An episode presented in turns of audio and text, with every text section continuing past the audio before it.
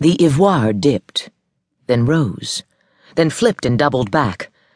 Inside the bridge, the crew could feel no difference despite the rapid movements.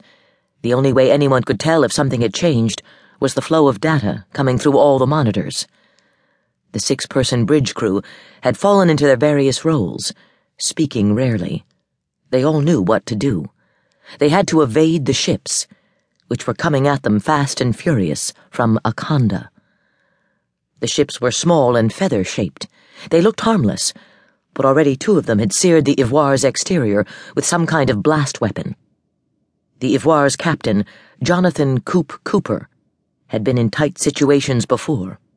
He knew how to maintain focus, his own and the crew's. He had just ordered the wall screens on the bridge darkened. Normally, he could see through the screens to whatever was happening on the ship's exterior but seeing things just outside the wall, as if he were looking out a window, didn't help him now. He had the navigational images front and center, along the sides, a smaller image of the ship herself, and the enemy vessels pursuing her. By rights, those ships shouldn't be anywhere near the Ivoire. The Ivoire had left Akanda's orbit nearly a day ago to rendezvous with the fleet and figure out what had gone wrong. No ship the fleet had ever encountered had the speed to cover that distance in such a short time. And this wasn't just one ship, it was a damn armada.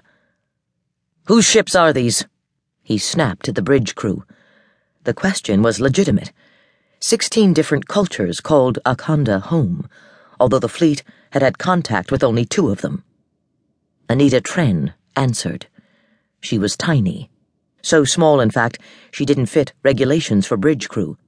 But she exceeded all expectations, outperforming every other officer in her class, and Coop couldn't see any reason to deny her the post she'd earned. Even if she did have to kneel in her chair half the time to see what was happening on her console. Kurzad, she said. That surprised him. He knew the Kurzad were advanced enough to have space travel they had taken their war with the Zenth into space more than once, but he hadn't expected such sophisticated ships from them. He had expected something big, with more weapons than power. He should have known that expectation would be wrong. The Kurzad were the most violent human culture he had ever encountered, but the violence was ritualized, damn near beloved. Their approach to violence was sophisticated so why wouldn't they have sophisticated violence delivery systems? I suppose good information on the ships is scarce, he said dryly. The Zenth captured only one, Anita said. The Kurzad had already destroyed the command center, but those things have a lot of weaponry.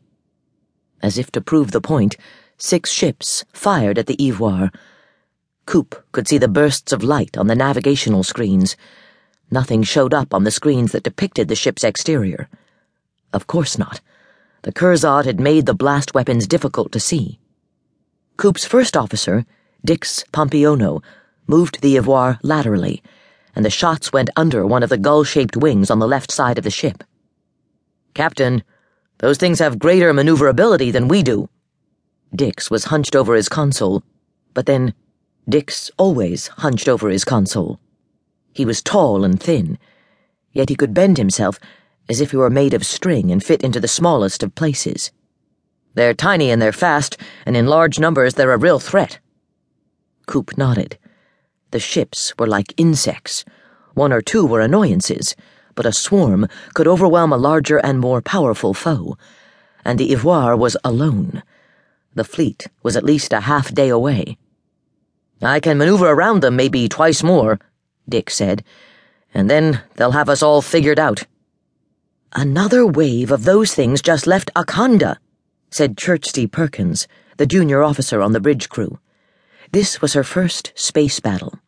She clutched her console a bit too tightly, her short blonde hair mussed. But to her credit, her voice didn't shake, and she seemed as calm as the rest of the team. How many? Coop asked. Twenty-five, no, thirty. Make that thirty-five. She looked over at him, her blue eyes wide. An entire other wave. Did we know they had this many ships? I don't think anyone knew, he said. Yash, Figure out if they're single shot ships or if we have a bigger problem on our hands. Yash, Zarlengo, his on site engineer, nodded. He trusted her more than anyone else. A former athlete, raised planetside, she had her family's knack for anything technological. Those things are built to fight, she said. If I had to guess, and that's all I'd be doing, since they're still too far away to scan, I'd say they're stocked with weaponry. Given what we know about the Kurzad, Dix said, I'd expect the fight to be vicious, bloody, and to the death.